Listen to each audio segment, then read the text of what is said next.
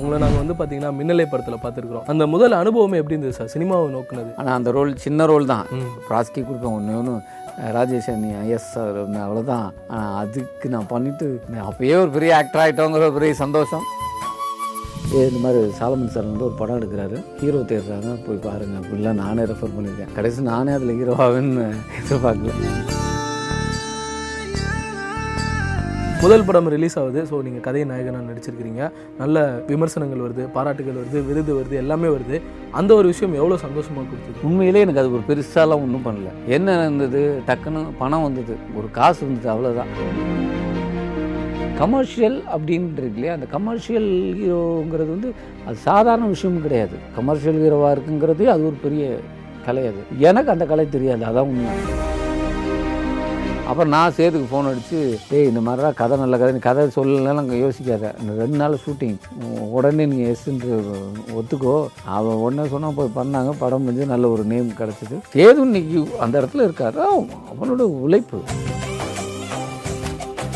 குற்றவை தண்டனைக்கு அப்புறம் தான் என்னால் ஒரு குரங்கு பொம்மைன்னு ஒரு படம் வர ஆரம்பிச்சிது, கிடாயின் கருணின்னு வர ஆரம்பிச்சிது. எங்களோட முதல் தயாரிப்பு இளையராஜா சார் மியூசிக்கு, மணி சார், அது ரொம்ப பிரமாதமாக ஒரு அமைப்பு அமைஞ்சது. அந்த மனுஷனுடைய தன்மை என்னென்னா அடுத்தவங்கள உபசரிப்பு, அடுத்தவங்கள வரவேற்பு, அது வந்து என்ன அமேசிங். அவர் இவ்வளோ பெரிய ஸ்டார், அவர் யார் வந்தால் டக்குன்னு எந்திரிச்சு வாங்கும்பார், நம்ம உட்கார்ந்த அப்புறம் தான் அவர் உட்காருவார்.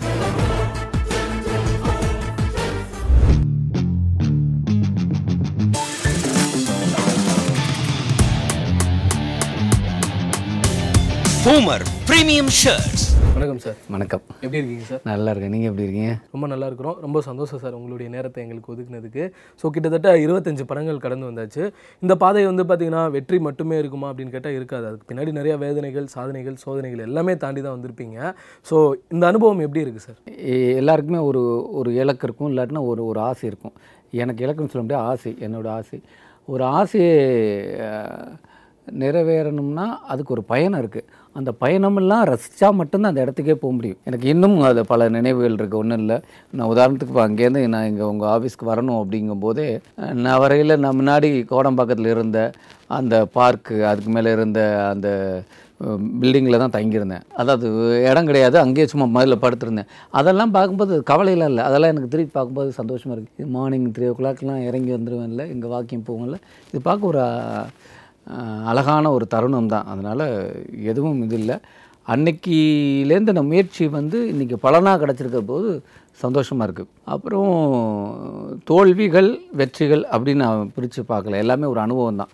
வெற்றியும் ஒரு அனுபவம் தான், அது நம்ம பண்ணுற முடிவில். எல்லாருமே ஒரு விஷயம்னா வெற்றியை நோக்கி தான் பயணிப்போம். அப்போ அந்த வெற்றி மட்டுமே நம்ம முடிவு பண்ணுறதில்ல, மக்கள் அப்புறம் அது கூட பயணிக்கிற எல்லா விஷயமும் சேர்ந்து தான். அதனால் எனக்கு வந்து ஒவ்வொரு படத்துக்கும் வெற்றி அடைக்கணும் அப்படின்ட்டுருப்போம். ஆனால் அது சில சமயங்கள் அது கைகூடாமல் போயிடும். அந்த கைகூடாமல் போனாலுமே அந்த நோக்கம் வந்து எங்கேயுமே நம்ம ஒரு இடத்துல ஸ்டேபிளாக நிற்க மாட்டோம், அதை நோக்கி பயணிப்போம். இப்போது எனக்கு வரிசையாக அந்த ஒரு நோக்கத்தில் தான் அமைஞ்சிருக்குன்னு நினைக்கிறேன். கார்பனும் அதே ஒரு கேட்டகரியில் எல்லாருமே சொல்கிறாங்க, ரொம்ப நல்ல படம், ரிவ்யூஸர் எல்லா ரிவ்யூவும் நல்லாயிருக்கு, ஆடியன்ஸோடைய ரிவ்யூஸும் நல்லாயிருக்கு.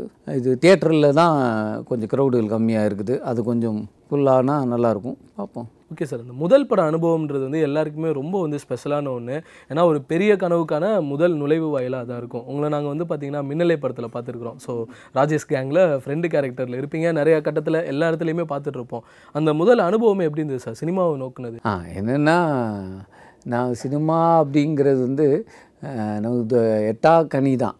நான் போய் ஆக்டர்னு வெளில சொல்ல முடியாது, நடிக்க போகிறேன்னு சொன்னால் அது ஒரு வெக்கமாகவே இருந்தது நமக்கு. இங்கே வந்து எங்களுக்கு சொல்லணும்னு அப்போது என் நண்பர் மூலமாக தான் அவன் வந்து சினிமாவில் நடிச்சிட்டு இருந்தான்.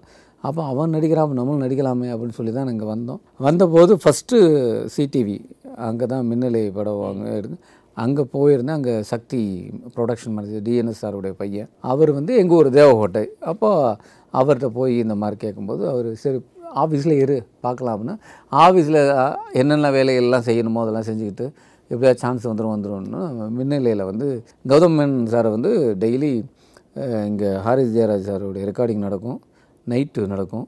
அது காலையில் விடிய காலையில் 3 மணி 4 மணி 5 மணிக்கு தான் முடியும். அதுக்கப்புறம் அவரை போய் தரமணியில் வீட்டில் விட்டு வருவோம். டிரைவர் வண்டி ஓட்டு போகிற, நானும் ஃப்ரெண்டில் சும்மா உட்காந்து அவர் கூட பேசிட்டு போவோம். அவர் கூட அப்போ ஏன்னா பழகி வச்சுட்டோம்னா அவர்கிட்ட சான்ஸ் கேட்கலாம் அப்படின்னு. அது அப்படியே தான் ஒரு 2 மாதம் அப்படிலாம் ட்ராவல் ஆச்சு. அப்புறம் அவர் நமக்கு ஏதாவது சான்ஸ் கொடுப்பாரோ ஒன்று ஒன்றும் பார்த்து எப்படி என்ன பண்ணுறதுன்னு தெரில. ஒரு நாள் அவர் கிளம்பும்போது லஞ்ச் டைம் நல்லா ஞாபகம் இருக்குது.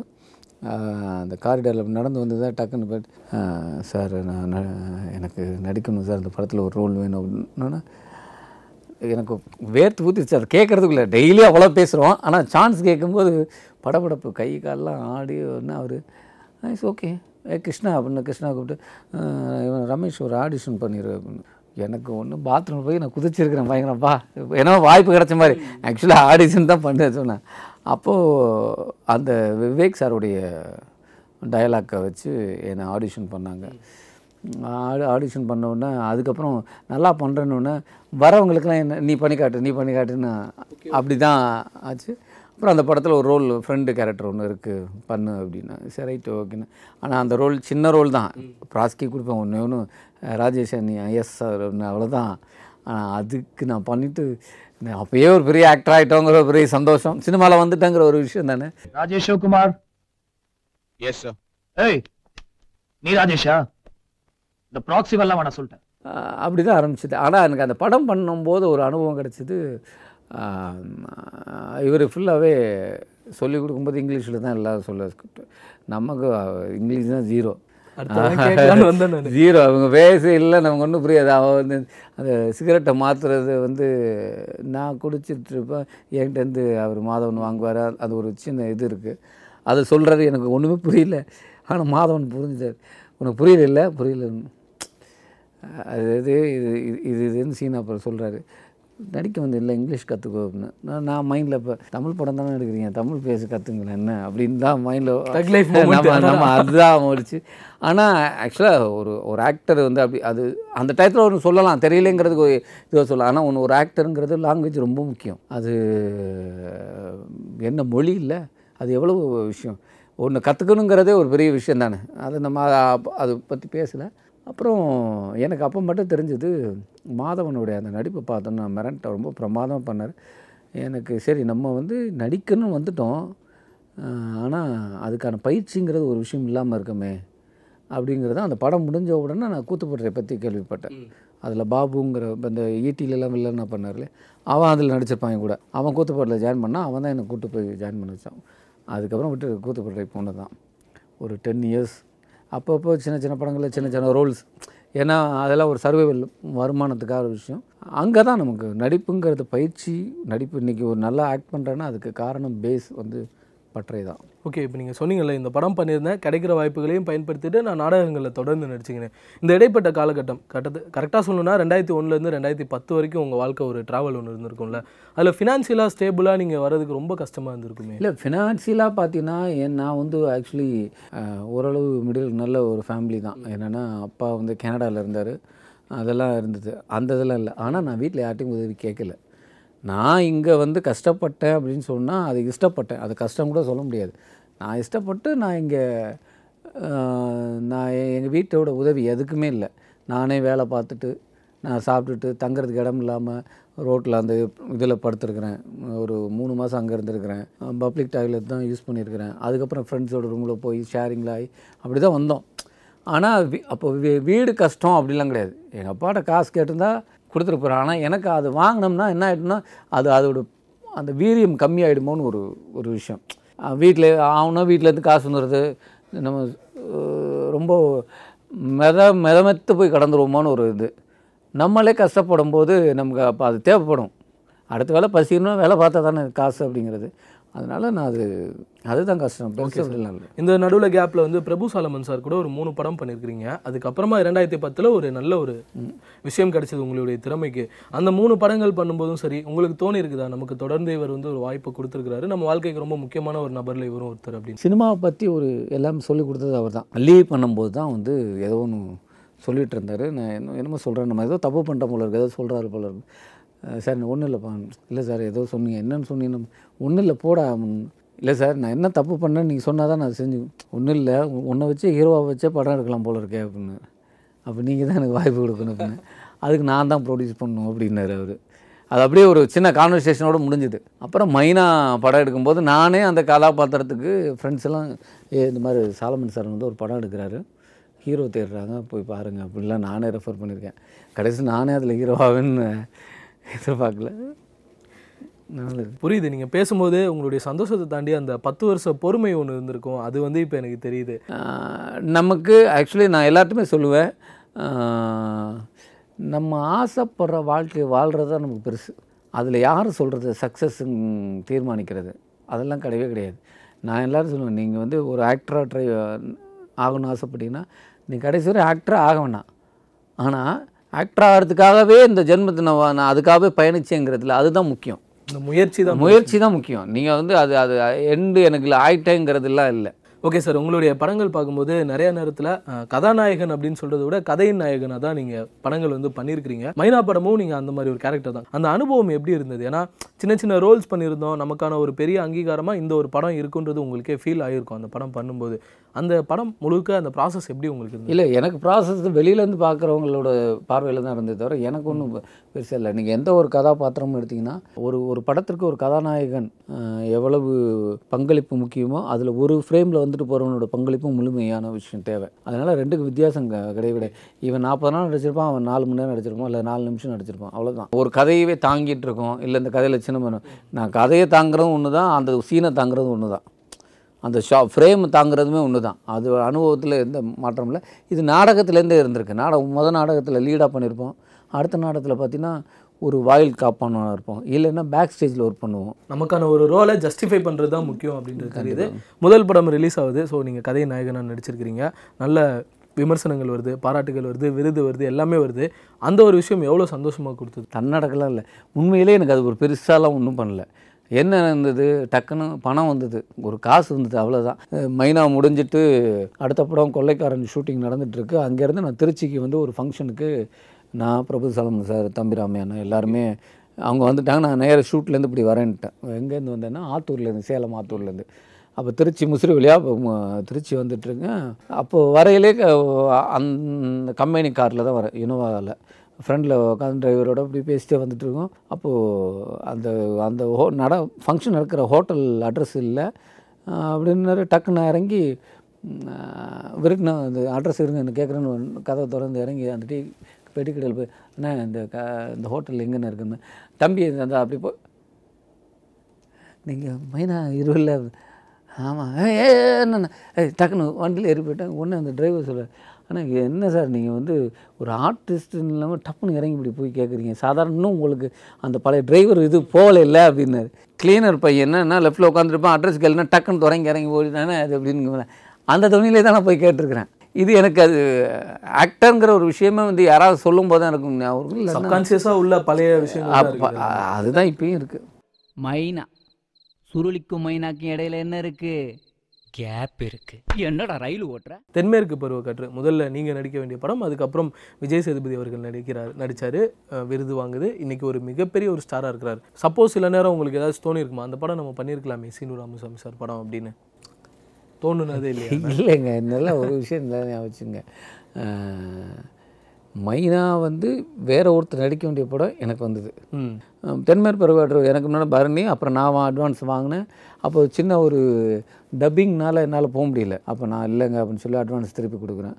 அப்போது வந்து சேதுவை வந்து ஆக்சுவலி நான் அந்த டயத்தில் ரெஃபர் பண்ணணும்னு நினச்சி வந்து தினேஷ் அவன் அந்த பையன் வந்து அவனும் எனக்கு சேது எல்லாம் பட்டறையில் பசங்க பழக்கம். மைண்டில் வந்து தினேஷ் நான் வந்து சொல்லாங்கும்போது சீன் ராமசாமி ஃபோன் பண்ணுறாரு, சேது தெரியுமா அவனுக்கு இந்த மாதிரி?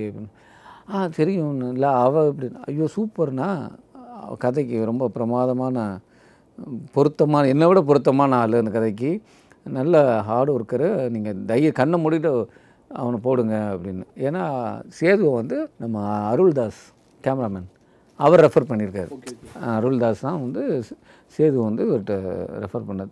அப்புறம் நான் சேதுக்கு ஃபோன் அடித்து, டேய் இந்த மாதிரிலாம் கதை நல்ல கதை, நீ கதை சொல்லலாம் அங்கே யோசிக்காத, 2 நாள் ஷூட்டிங், உடனே நீ எஸ்ன்னு ஒத்துக்கோ, நான் கதை கேட்டேன் செம கதை, நீ எதுவுமே யோசிக்காத ஒத்துக்கணும்.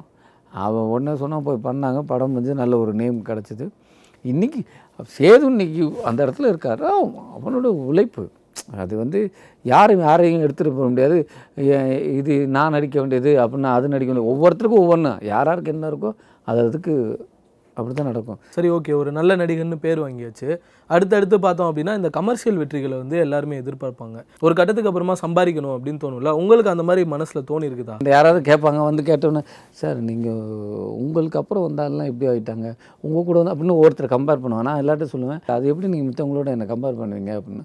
நான் இந்த இடம் வரையும் பயங்கர ஹாப்பியாக இருக்கேன், ரொம்ப திருப்தியாக இருக்கேன். நான் என்ன நினச்சேனோ அதெல்லாம் தாண்டி தான் நான் வாழ்ந்துட்டுருக்கிறேன். ஒரு அதில் எந்த இதுவும் இல்லை. இன்னொன்று என்னென்னா, இப்போ நீங்கள் கமர்ஷியல் அப்படின்றது இல்லையா, அந்த கமர்ஷியல் ஹீரோங்கிறது வந்து அது சாதாரண விஷயமும் கிடையாது. சீச்சி நம்ம சொல்கிற சீச்சி இந்த பழம் புளிக்குங்கிற மாதிரி கமர்ஷியல் ஹீரோவாக இருக்குங்கிறது அது ஒரு பெரிய கலை. அது எனக்கு அந்த கலை தெரியாது, அதான் உண்மை. குற்றமை தண்டனை எந்த அளவுக்கு ஸ்பெஷலான ஒரு படம் அது. ஆமாம், நீங்கள் தயாரிச்சது அப்படின்றத தாண்டி இல்லை, என் லைஃபே சேஞ்ச் பண்ணது அது தானே. அதுக்கு முன்னாடி நான் ஒரு மாதிரி படம் பண்ணிக்கிட்டே இருந்திருக்கிறேன்.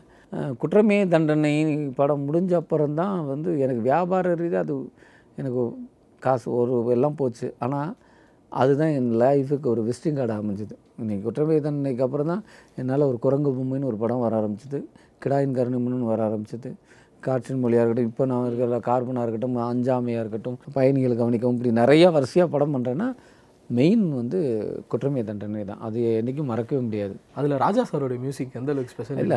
ஆக்சுவலி முதல்ல வந்து மியூசிக் டைரக்டருங்க அப்படிங்கிறது வந்து ஃபிக்ஸ் பண்ணல மணி.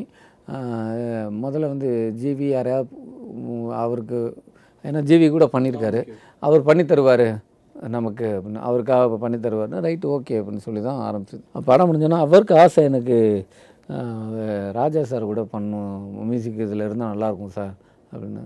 சரி ரைட்டு பேசுங்க பண்ணலாம்னு அவர் ராஜா சாரை போய் அவர் தான் மணி தான் அப்ரோச் பண்ணார். அப்போ அவர் படம் பார்த்தார் லேப்டாப்பில், பார்த்துட்டு எதுவுமே சொல்லலை. சரி அப்படின்னு பண்ணலாங்க அப்படின்ட்டார், அவ்வளோதான். என்ன சார் சொன்னாருங்க, இல்லை ஒரு சார் பார்த்தாங்க, நான் ஒன்றும் சொல்லலை, பண்ணலான்ட்டார் அவ்வளோதான் அப்படின்னு. அப்புறம் ஒரு வாரம் கழிச்சு வாங்க அப்படின்னு, அதை எடுத்துக்கலாம் அப்படின்னா பார்த்து அந்த கதையை மைண்டில் வச்சு அந்த அந்த ஷார்ட் என்ன அப்படின்னு ஷார்ட் அதை கொண்டு அவர் மைண்டில் இருக்குது. டக்கு முன்னால் அதெல்லாம் ஒரு பெரிய பாக்கியம் இல்லை.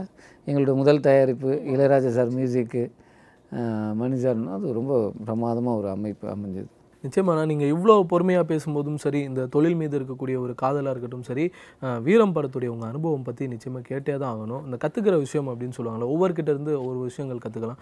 அந்த மாதிரி அஜித் சார்கிட்டேருந்து உங்களுக்கு அதில் நிறைய நாலேஜ் கெய்னிங் இருந்திருக்கும்ல. ஏன்னா அவரும் வந்து எந்த ஒரு பின்புலமும் இல்லாமல் வந்து நிறைய விஷயங்கள் ட்ரை பண்ணி ஜெயிச்ச ஒரு மனுஷர். அவர்கிட்ட நீங்கள் என்ன கற்றுக்கிட்டீங்க? அந்த மனிதத்தன்மை, முதல்ல அந்த மனுஷனுடைய தன்மை என்னென்னா, அடுத்தவங்களை உபசரிப்பு, அடுத்தவங்களை வரவேற்பு, அது வந்து என்ன அமேசிங். அவர் இவ்வளோ பெரிய ஸ்டார், இவ்வளோ பெரிய ஆள், ஆனால் அவர் கூட போனால் அவர் யார் வந்தால் டக்குன்னு எந்திரிச்சு வாங்கும்பார். நம்ம உட்கார்ந்த அப்புறம் தான் அவர் உட்காருவார்.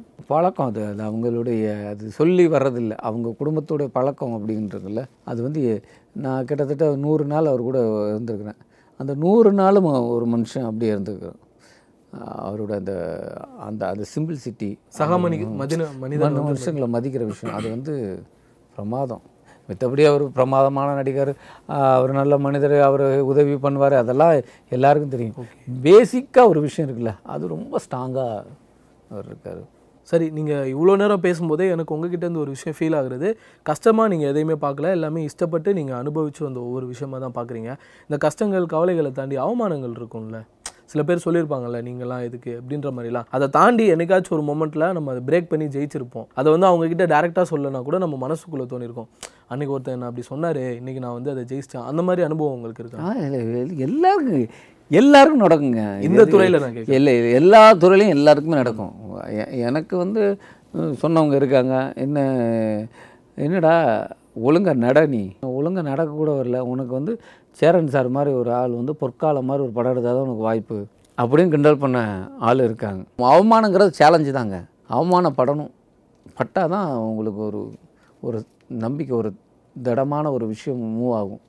அது எப்படி சேலஞ்சாக எடுத்துக்கிறோங்கிறது தான் முக்கியம். நேரத்திற்கு ரொம்ப நன்றிண்ணா. உங்ககிட்ட நாங்கள் எப்போவுமே எதிர்பார்க்குறது அந்த வித்தியாசமான கதைக்களம், அந்த கேரக்டரை வந்து ஜஸ்டிஃபை பண்ணுறது, அதை தொடர்ந்து பண்ணிக்கிட்டே இருங்க. வெற்றியாக வாழ்த்துக்கள். ரொம்ப ரொம்ப நன்றி. நன்றி, தேங்க்யூ. தனுஷ் விஷயம் பேசாமல் அப்படின்னு சொல்லாத, பேசணும். அவங்க பல விஷயத்தில் உதாரணமாக பப்ளிக் எடுத்துக்குது நடிகர்களை. அப்போ அப்படி ஒருத்த நடிகர் பப்ளிக் வாழ்த்துக்கிற அளவுக்கு வாழ்க்கையை நடத்தணும். இந்த விஷயமானது சூப்பர் ஸ்டார் ரஜினிகாந்த் அவர்களுக்கு எந்த அளவுக்கு ஒரு மன உளைச்சலாக இருந்திருக்கும் சார்? அப்படிப்பட்ட நல்லவருக்கு இப்படிப்பட்ட சோதனைகள் வரது வந்து